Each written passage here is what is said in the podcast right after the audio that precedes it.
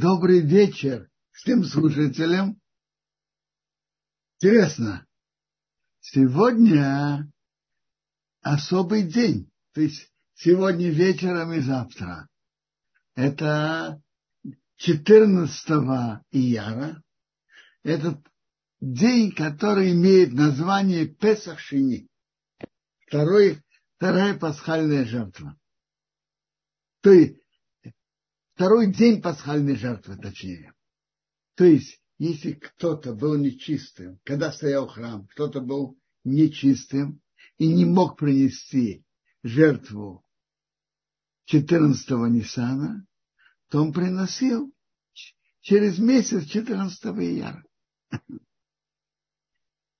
Ну, и наша недельная глава Эмор, и в главе Эмор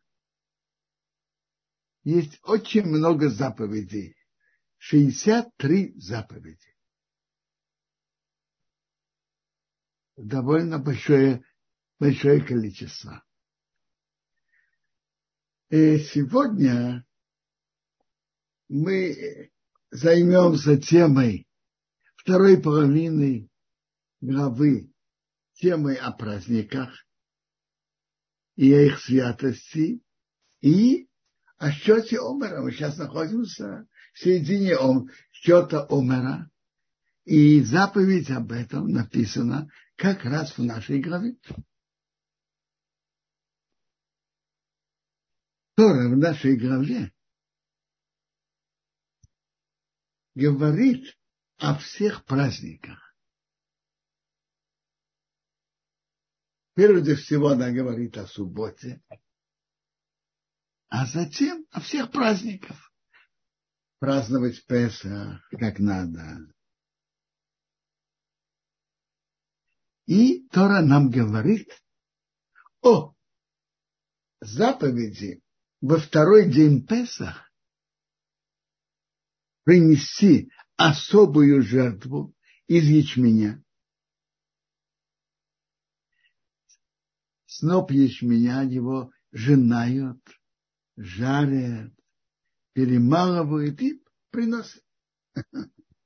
Во второй день Песах.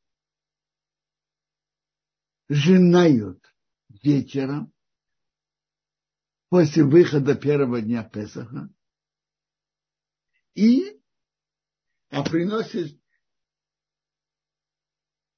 жертву из ячменя в храм днем как и все жертвы приносят днем. Женают ночью, а приносят днем. А и Талмуд нам говорит, что первого, нет, кто нам говорит, что надо считать, что со дня принесения этой жертвы надо считать. И считают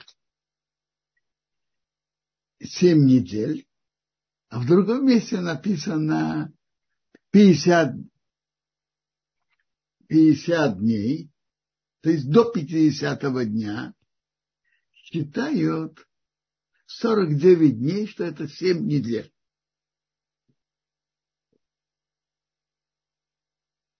В чем основное содержание этой заповеди?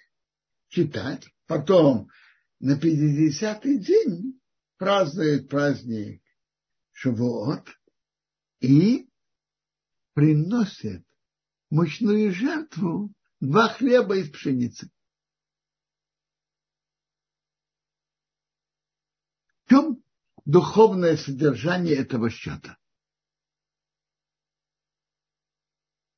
В книге Хинов говорит так – Бог вывел еврейский народ из Египта. Цель была для дарования Торы. И при выходе из Египта мы уже начинаем счет до дарования Торы. В Мидраше есть красивое сравнение. Король проходил по тюрьмам, один арестованный ему очень понравился. Он сказал, я тебя вывожу из тюрьмы сразу же. Я хочу, чтобы ты стал моим женихом, женился на моей дочке. Свадьбу сыграем через семь недель. А почему через семь недель? Почему не сразу? Потому что надо научиться этикету короля. И на это нужно какое-то время, семь недель. То есть дух, содержание, дух, духовное содержание этого счета после выхода из Египта мы готовимся быть достойным дарования Тора. И мы считаем, ведем счет.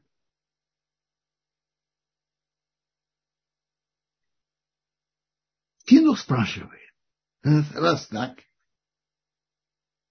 и раз это от выхода из Египта, то, естественно, было бы считать с первого же дня Песаха. Почему же со второго? С дня принесения снопа. Он отвечает так. Первый день настолько центральный, настолько важный, настолько центральный, настолько важный, что мы не можем вложить в него еще какое-то содержание. Поэтому мы э, в первый день не начинаем счет. Первый день такой центральный, день выхода из Египта, день принесения, что мы ели ночью пасхальную жертву погибли первенцы. Фараон прибежал и сказал, выходите. Они вышли не ночью, говорит, мы не воры бандиты, мы выйдем днем. Они вышли утром. Первый день так настолько насыщен, не, мы не можем вложить в него еще что-то. Поэтому начинаем со второго дня. Но просто так со второго дня. Это тоже не, не делает, просто со второго дня начать счет. Второй день приносят специальную мучную жертву из, из зерна ячменя, и с этого дня начинает счет. А к чему мы готовимся? Мы готовимся, мы работаем над нашими моральными, духовными качествами. Эти, эти семь недель. По Кабале ведь говорят, первая неделя это хеса, добро, вторая гвура. Гвура это уметь себя держать в рамках. Третья тиферет, третья неделя тиферет, сочетание хесед и гвура. Четвертая нецах и так далее. И очень естественно, что в эти недели принято учить, у еврейского народа принято учить Перкей Авод. Потому что Перкей Авод занимаются моральной и духовной основой каждого из нас. Интересно. Поговорим теперь о самом счете. Гемора говорит так. Жатва снопа и счет делают ночью.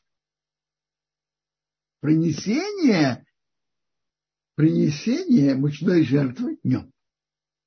А жатва снопа и, и счет ночью.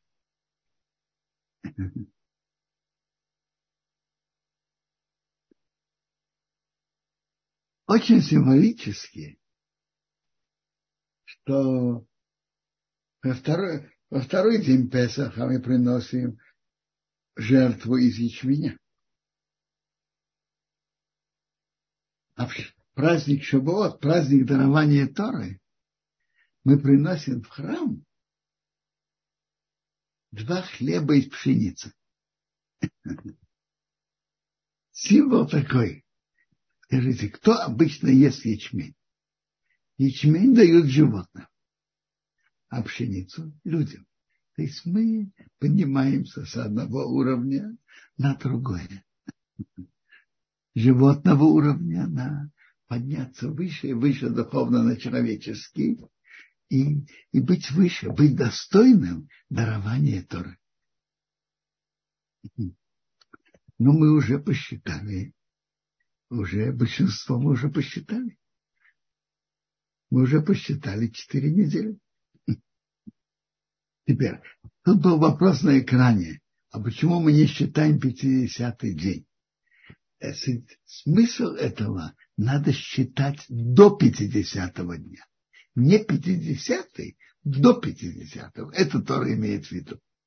Интересно. Гимаре Нахот написано, есть мецва считать дни, и есть мецва считать недели. Нашей главе Тора говорит о субботе, а затем о всех праздниках, Песах. Первый и седьмой это запрещены в работе, только то, что можно, то, что то, что мы готовим работы, связанные приготовлением еды, разрешены.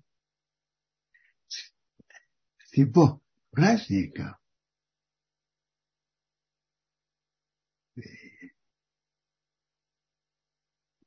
Тут говорится и о Песахе, и о празднике Песах, о Рашашана, Йом-Кипур, Сукот, Шминята.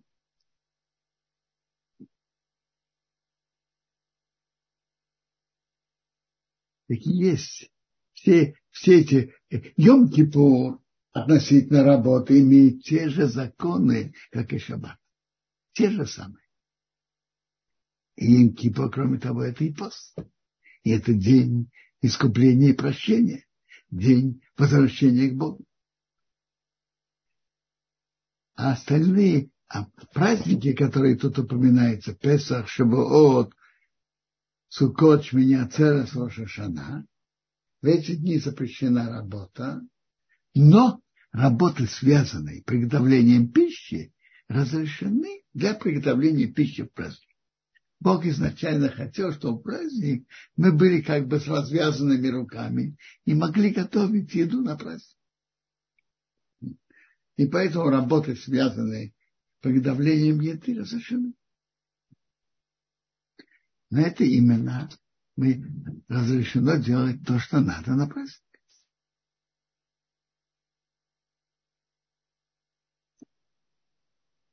Интересно, что законы, законы праздников тоже хорошо знать.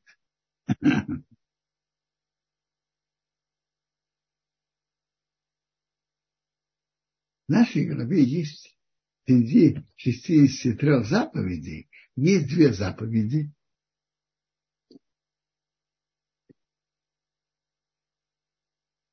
которые более общие.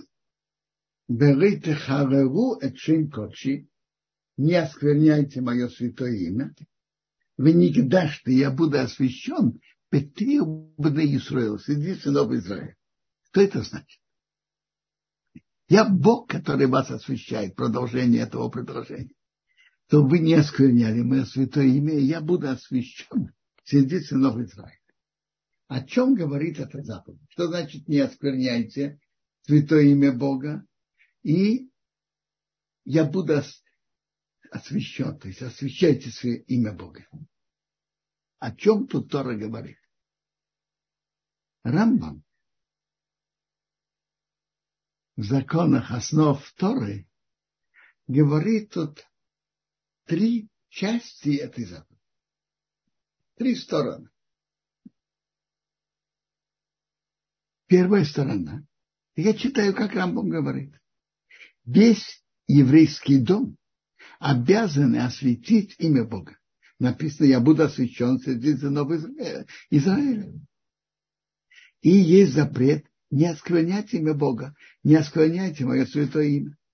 Что это означает? Когда станет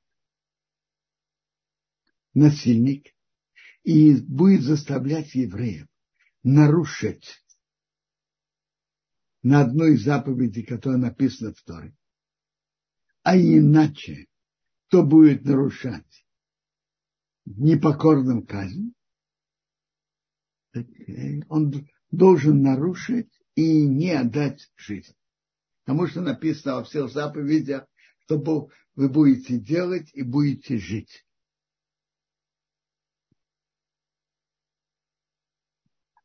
Но это во всех заповедях, кроме трех. Каких трех?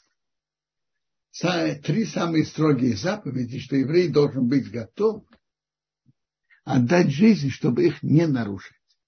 Первое это не нарушить запреты идолопоклонства, не служить идолам.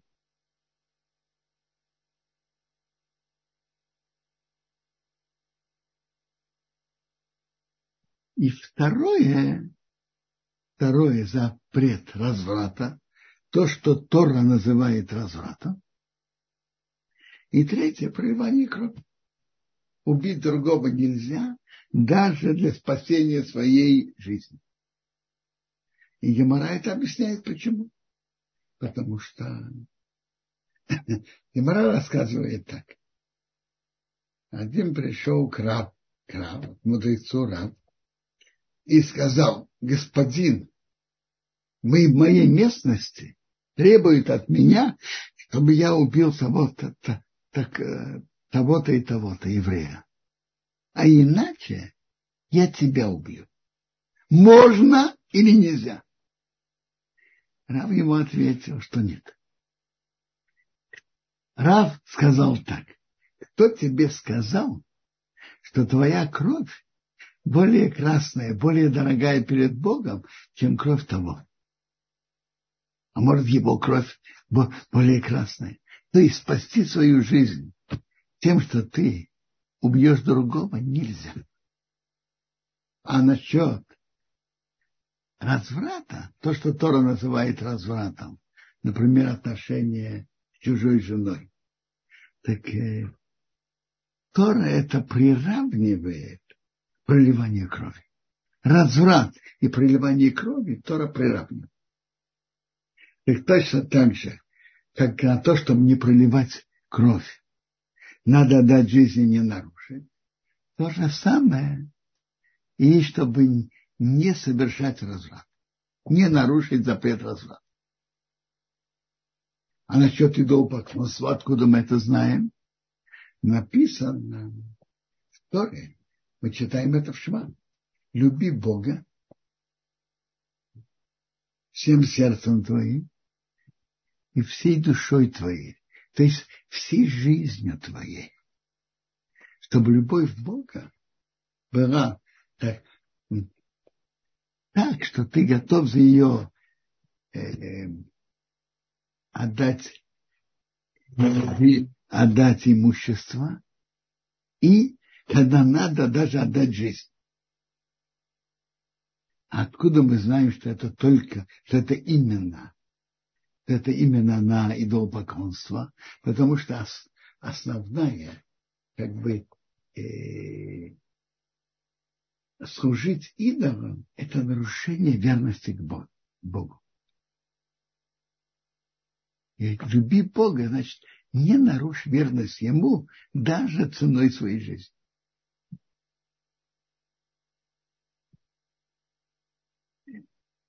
Есть особые ситуации, на которые тоже надо отдать жизнь. Это, это и Мара говорит, и Рамбам это приводит. Если насильник хочет намеренно, чтобы еврей нарушил запрет Торы, Другие запреты. Значит, на идолопоклонство, разврат и проливание крови – это такие строгие запреты, что ни при каких обстоятельствах э, нельзя их нарушить, даже ценой жизни. А про другие запреты Торы в общих случаях жизнь, жизнь еврея отодвигает эти запреты.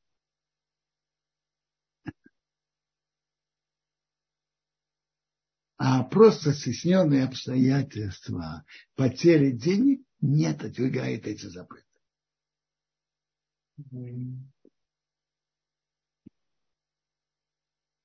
Так э,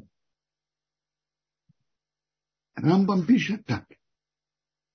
Там, где написано, что человек, еврей должен отдать жизнь и не нарушать, и он так и так поступил, он осветил имя Бога. А если там было 10 евреев, он осветил имя э, среди многих. Как Дониил, Ханания, Мишоил, Азарья, как Рабакива и его товарищи. Ханания, Мишоил, Азарья их заставляли поклониться иду. Они отказались, даже зная, что за отказ их убьют. И это те, кто убитые от государства, за Тору, что нет уровня выше их уровня.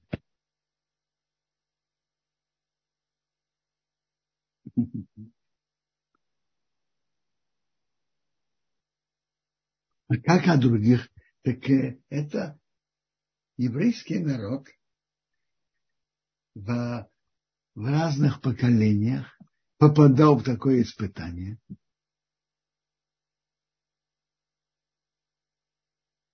Времена греков, поколения хасмонеев, их заставляли служить идолам. Времена римлян, после, э, около ста лет после разрушения второго храма. И были еще были еще поколения. И еврейский народ массово не был готов изменить вере Бога и служить идолам даже ценой жизни. Есть книга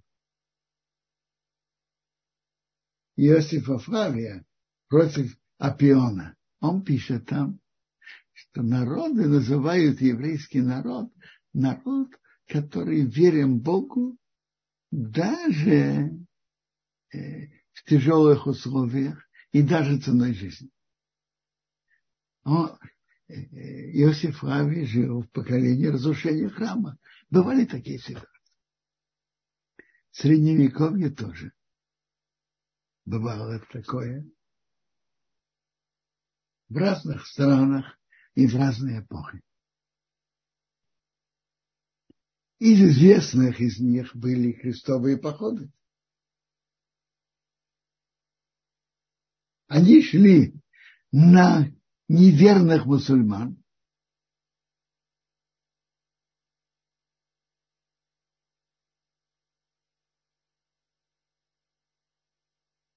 А потом они вдруг сказали, а, среди нас тоже есть неверные. Займемся прежде всего тем, теми, которые живут у нас. Они врывались в еврейский квартал, крещение или смерть. Евреи не были готовы это делать. И они погибли на Кедушеше. Это было как раз во время между Песахом и Шавуот. Между Песахом и Шавуот. И, и молитва Аварахме, Отец Милосердия, была составлена как раз в ту эпоху. Были еще эпохи.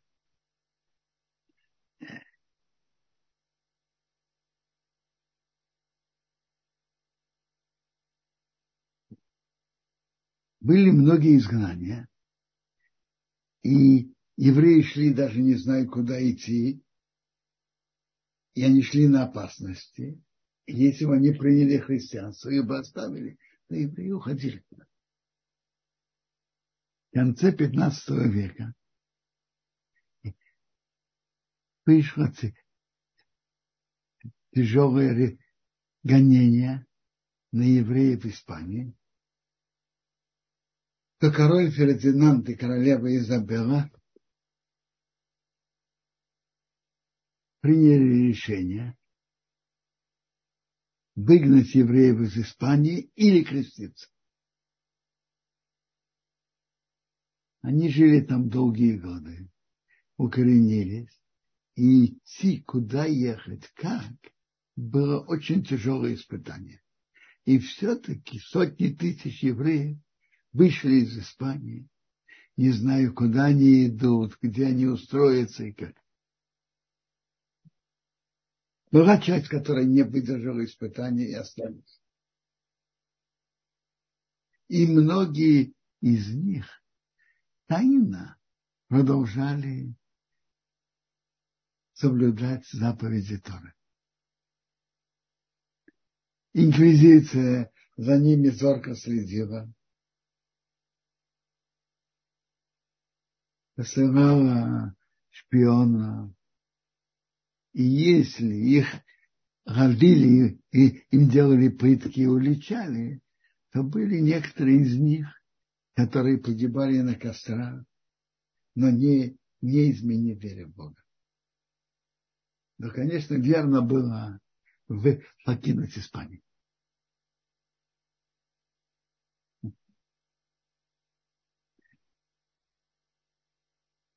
И в дальнейшей эпохе были такие гонения. Я читал книгу про восстание Богдана Хмельницкого и его, и, и его погромы над евреями. Не погромы, а просто убийство. В 1648-49 году. И в книге Еврей Мацула рассказывает, что было так. Собирали евреев города, местечко,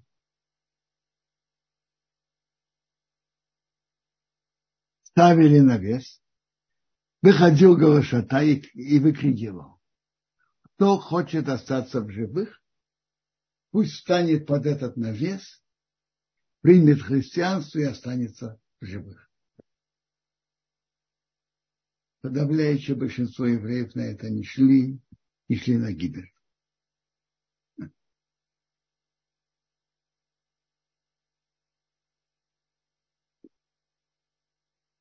И в дальнейших эпохах было так. Я даже встретил двух евреев, которые имели такое испытание во время Второй мировой войны. Но, слава Богу, они оба спаслись. Но они шли на опасность.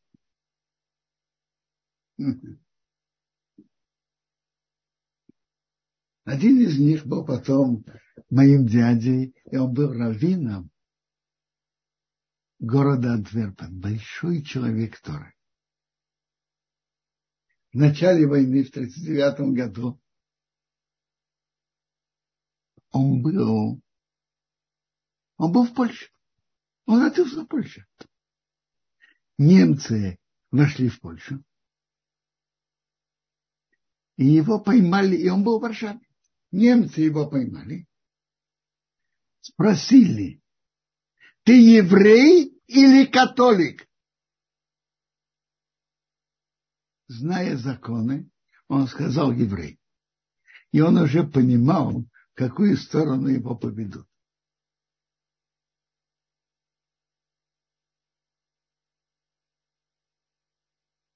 Но Бог ему помог, он стал молиться Богу. И он стал молиться Богу, он говорит, Бог, помоги мне. И вспомни, помни, что я делал добро тем, тем, одному, и, например, одного человека. Ему по, знали, что он имеет особо доброе сердце, послали ему человека, которого практически не видел, и он вел его к врачам, и, как говорится, пользуясь ситуацией, там уже не было лишней койки. Пользуясь ситуацией, что тот не видит, Рабхаим отдал ему свою койку, а сам спал без кровати. Стал молиться Богу, помоги мне вспомнить это добро. И Бог ему помог. Его перевели от эсэсовца, который его вел к обычному солдату. Он стал с ним говорить. У меня есть папа, мама, сестра. Тот выстрелил в воздух и дал понять, что он может спокойно убежать. Он убежал. Прибежал в Литву, которая еще тогда была независимой, и спас. Смотрите, отдать жизнь на освящение имени Бога совсем не обязательно умереть. Это значит быть готовым отдать жизнь. Он с своей стороны отдал жизнь, был готов отдать жизнь. Бог его спас, замечательно.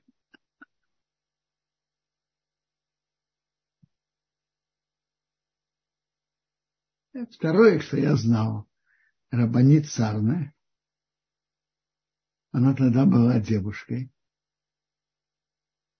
и она убежала из дома, убежала и бегала с одного места на другое, найти себе какое-то место, где быть. Была у нее не еврея, была тут, была тут. Она не, не имела куда идти. Она прошла возле какого-то места, просила, что можно ли тут остаться. Там сказали, пожалуйста, выходите.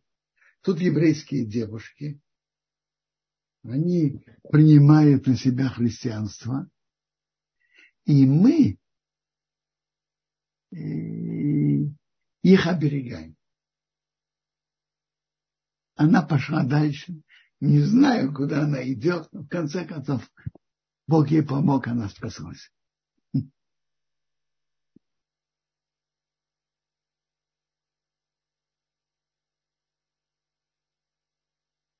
Я понимаю, что то же самое ситуация, когда еврей попадает в ситуацию тяжелого испытания, э, нарушение одной, одного из заповедей Торы, и он в очень тяжелом положении, он это проходит и не нарушает, несмотря на тяжесть испытаний. Например, соблюдает субботу, когда это очень трудно.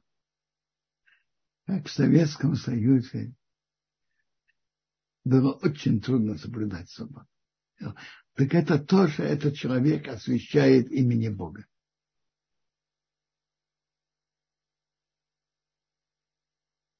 А, интересно, в Соединенных Штатах э, э, больше ста лет назад было тоже очень тяжелое испытание соблюдением субботы. И единицы прошли это испытание. Не все. Но те, кто прошли, осветили имя Бога. Ну, в Советском Союзе было намного тяжелее, конечно, и единицы прошли. Я скажу, в чем разница. В Соединенных Штатах была практическая проблема. Человек, который не готов был работать в субботу, его не принимали на работу, и он не имел куска хлеба. Вы знаете, что работодатели говорили? Там рабочая неделя начиналась в понедельник. Воскресенье был выходной. А последний день рабочей, рабочей недели была суббота. Работодатели говорили так. Тот, кто не готов работать в субботу, не нужен нам и в понедельник. Так что же евреи делали? Крутились. Были такие, которые нанимались на работу, работали неделю, наверное, что-то получали, потом их увольняли. Некоторые искали работу, что они были сам, сами себе хозяева. Было очень тяжело. В Советском Союзе было еще тяжелее, потому что ты даже боялся говорить, что я соблюдаю субботу. Ты что, против советской власти? Но единицы крутились. Э, папа застал так крутился. Ну, мне соблюдение субботы в Советском Союзе было легко. Я же шел по стопам папы и мамы. Это было уже, как говорится, более легко. А папа первый это прошел. И были еще замечательные евреи, которые это прошли. Ну, один из них интересный человек, Рабан Хазан Зацал, жил на Украине, потом жил возле, возле Москвы.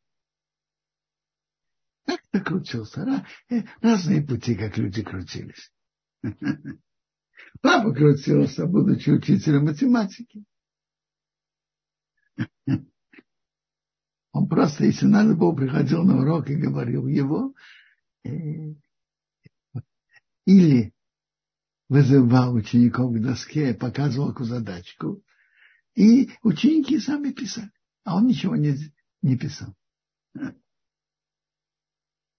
Интересно, я встретил Репшимшем барона из города Тарту, он тоже учился на математика,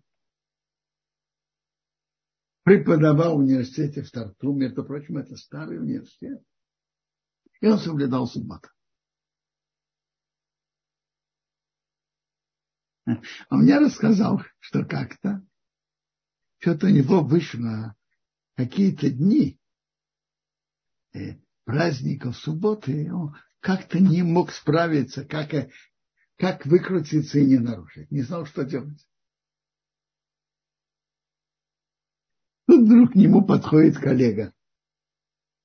Ты знаешь, мне нужно ехать, поехать на симпозиум. Не можешь ли ты меня заменить такие-то и такие-то дни?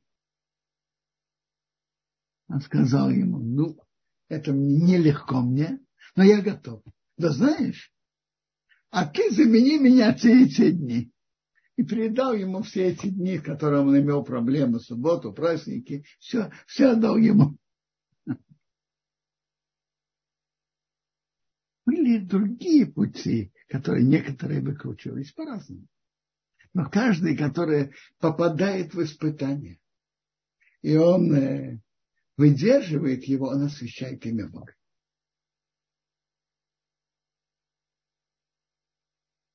Это одна часть. Вторая часть, как Рамбам пишет, это человек, который попадает в какое-то испытание, и он воздерживается от него только из-за Бога, он освящает имя Бога. А тот, который нарушает не обращая внимания на заповеди, он оскверняет имя Бога. А тот, кто выдерживает испытания только из-за Бога, не из-за чего-то другого, не из-за страха, не из-за почета, только из-за Бога. Как, например, Йосеф воздержал себя от жены хозяина, э, он освещает имя Бога.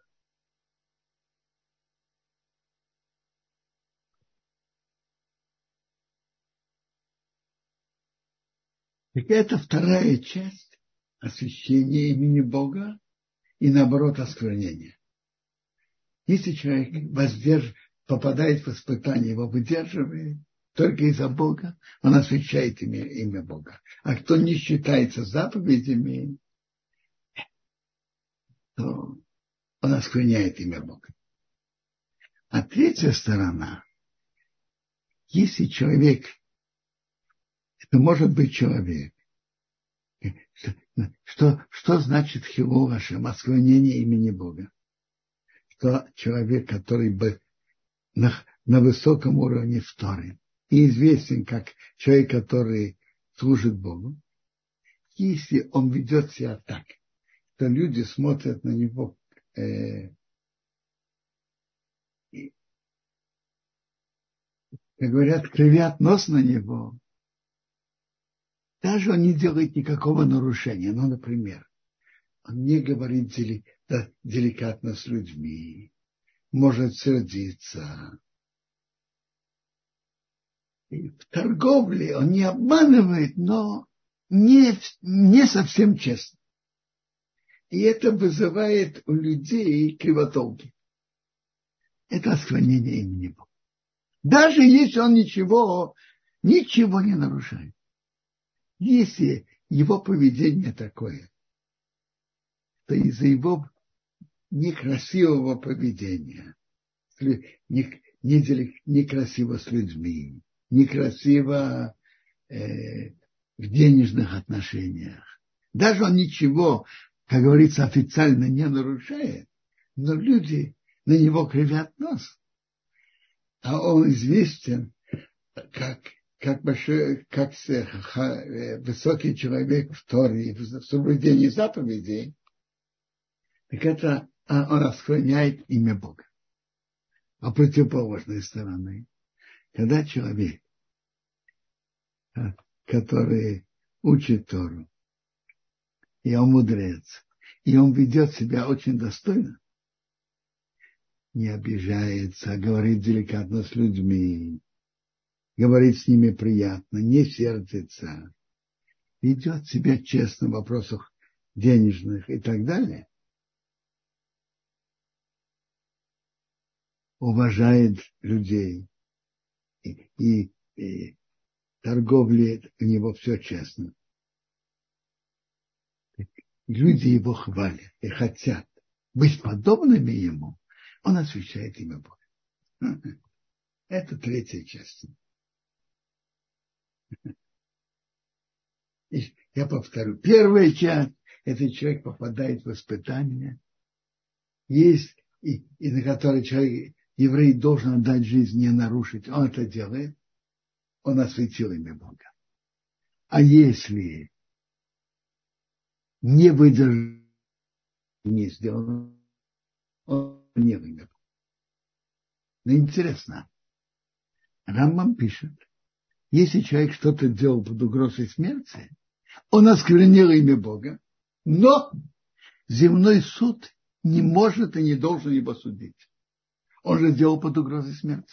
Даже он служил идолом под угрозой смерти, земной суд судить его не может, но он осквернил имя Бога.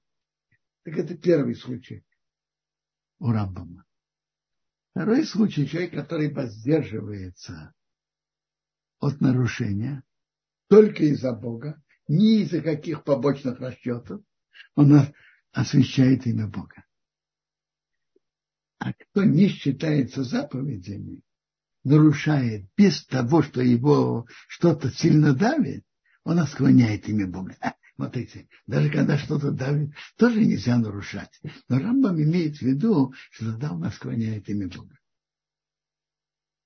И третье, если мудрец ведет себя не, не нарушая официально, но некрасиво и недостойно, что люди на него, как говорят, кривят нас, он оскверняет имя Бога. Это Хилваша. А если он ведет себя очень достойно во всех отношениях и с людьми, и в торговле, и в деликатности, то, то он освещает имя Бога. Освещать имя Бога – это большой, высокий уровень. Это то, что я хотел сказать. Если у кого-то вопросы, пожалуйста. Но, но перед этим я, я отвечу на вопрос, который был на экране на экране был вопрос. Сейчас э, называется Песах, Песах Шини, второй ков Песах. То есть ли какие-то законы или работы, что нельзя делать? Нет. нет никаких законов. Когда стоял храм, кто из-за нечистоты не принес Пес, Песах вовремя, приносил 14 яра через месяц.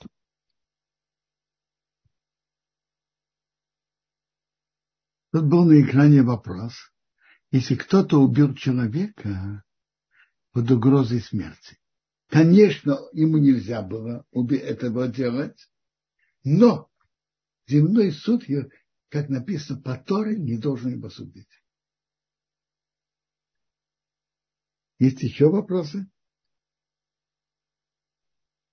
Друзья, пожалуйста, не стесняемся, поднимаем руки, задаем вопросы. И в Ютубе, и здесь у нас в Зуме можно как угодно поднять или написать руку, поднять как. Пока продолжаем, Кударов. Хорошо.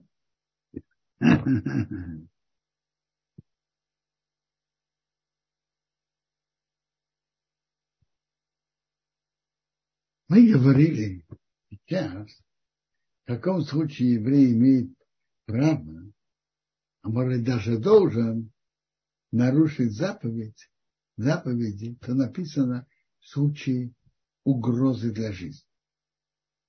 И это написано. И это закон. Предположим, кто-то больной, опасно больной, приводит к нему врачу, надо, приводит его в больницу с нарушением шаббата.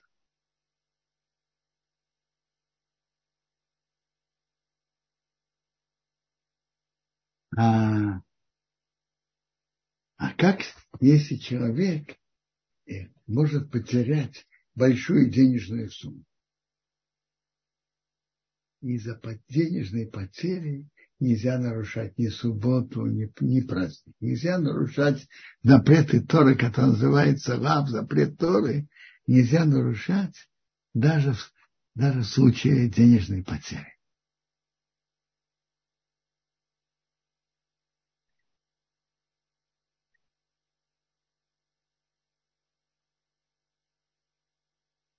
Те евреи, что приняли христианство, могут потом вернуться в иудаизм? Могут они должны сделать чего? Понять, что они ошиблись и могут вернуться. Дорога открыта. Но надо идти этой дорогой. Есть еще вопросы?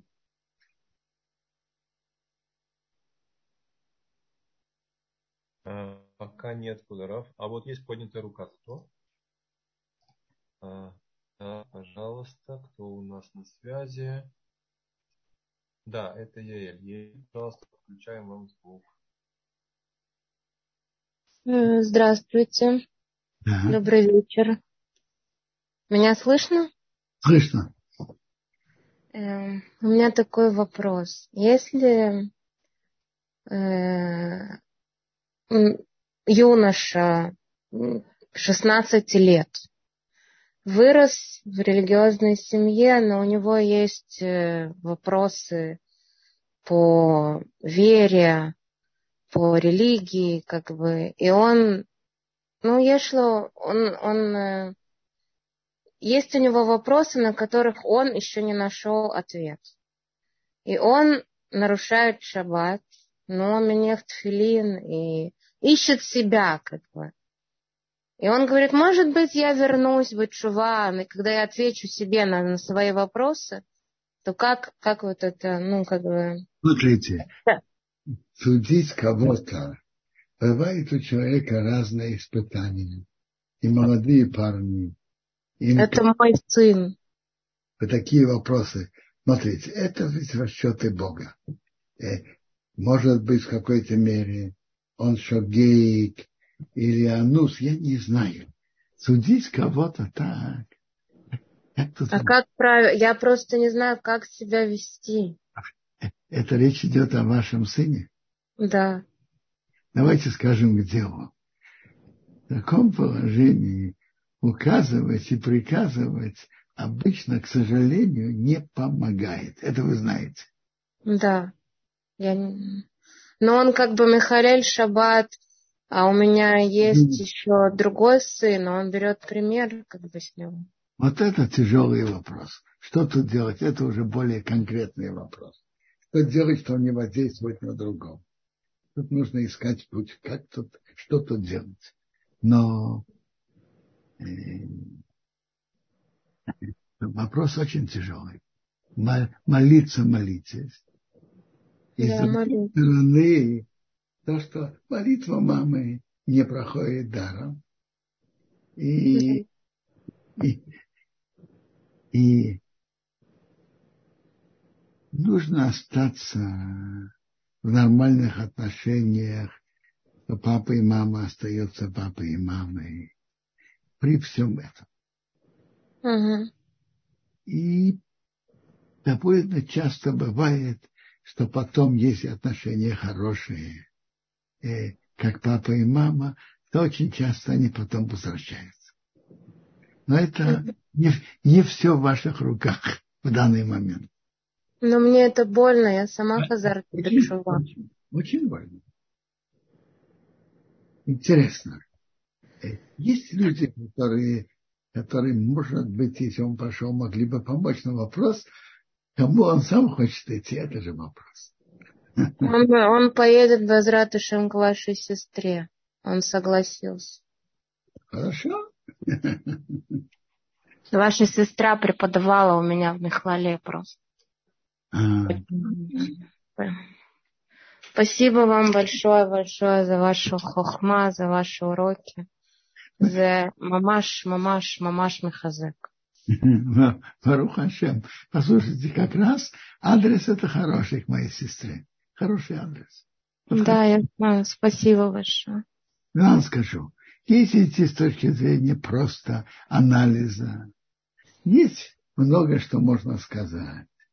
Мы видим в жизни еврейского народа, которая совершенно неестественна и совсем не похожа на другие народы. Мы видим пророчество Бога о еврейском народе, как выполняется. Но зачастую у этих молодых людей не язык логики и объективного анализа говорит. Тут какие-то как чувство сердца. Это другое. Да. Э, э, не всегда есть место говорить об этом. Угу. Спасибо огромное, спасибо большое. То Бог вам помог. Амен, амен, амен. Тадаба. Есть еще вопросы? А, да, Кударов. А, Хася спрашивает, а, соблюдающая женщина работает медсестрой в больнице, где в ее отделении работают только еврейки, и она решает не работают только еврейки, и она решает не подставлять других и в порядке очереди работает по субботам. И ее зовут по субботам. Ее что? Ее также зовут по субботам на работу. То есть вот чей шаббат предпочтительнее, я так понимаю. Смотрите, тут вопрос. Тут вопрос подхода. Как человек должен себя вести? Я бы этот вопрос сам это не решаю. Но вопрос же такой. Когда врач находится в больнице и есть опасно больные, то он может и должен нарушать субботу. Это известный псак который уже э, говорил Равшема Залманой Абах, Рабмеша Файнштейн зацал. Это известный псак.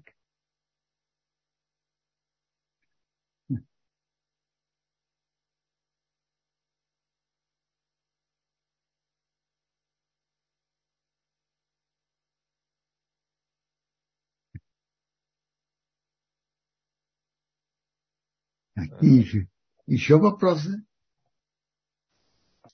А можно вопрос э, не совсем по теме? Хотелось бы, конечно, еще услышать по теме, но такой, видимо, очень горячий для человека вопрос.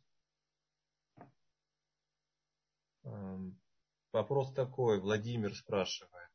Э, если уже не молодой человек около 40, э, желает проходить гию, но пока ничего у него не получается, несмотря что он несколько лет в общине, в общине. Эм, теперь, С другой стороны, он понимает, что годы уходят, и он не успевает жениться до старости. Что ему делать? Эм, идти дальше к Гиюру или, может быть, остановиться и уже задуматься о семье, будучи до Гиюра? Смотрите, этот вопрос больше конкретный, чем общий. Это хорошо с этим человеком самим поговорить. Владимир, если вы нас слышите, пожалуйста, э, если, на нас. Если, да. Я не думаю, что это вопрос как раз при всех и, и так быстро, быстро говорите. Лучше позвонить, спокойно поговорить, спокойно выслушать.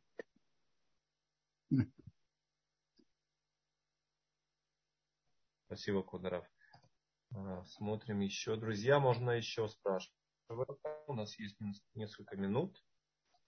А, я не вижу. Да. И... Пока нет. Пока нет. Смотрите, вот это само, сама возможность, у человека есть возможность освещать имя Бога, это очень, и это очень высокий уровень.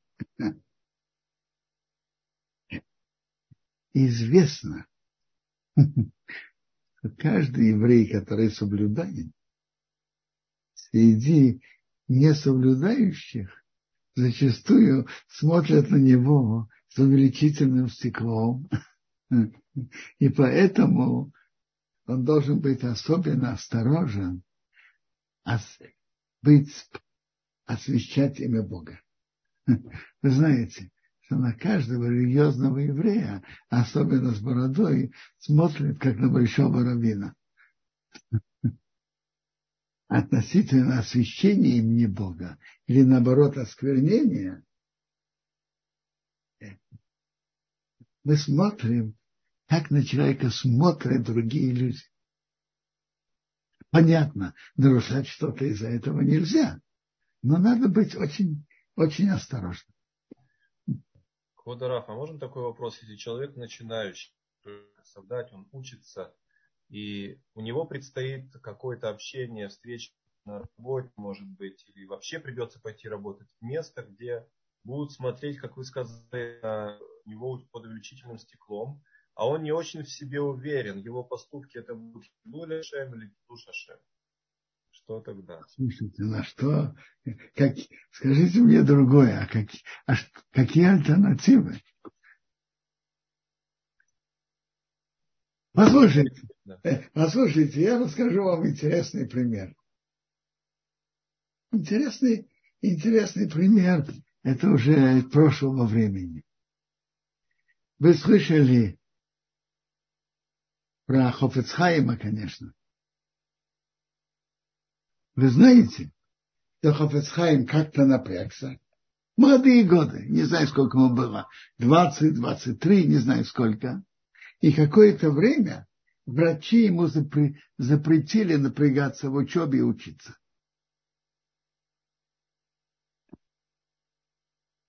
он, он э, выполнил указания врачей, и это прошло, и Борох Хашем, он потом долгие годы учил, обучал. Между прочим, он потом был более осторожен, не напрягаться больше своих сил. Так его, так его сын рассказывает. Но у него был, был интересный вопрос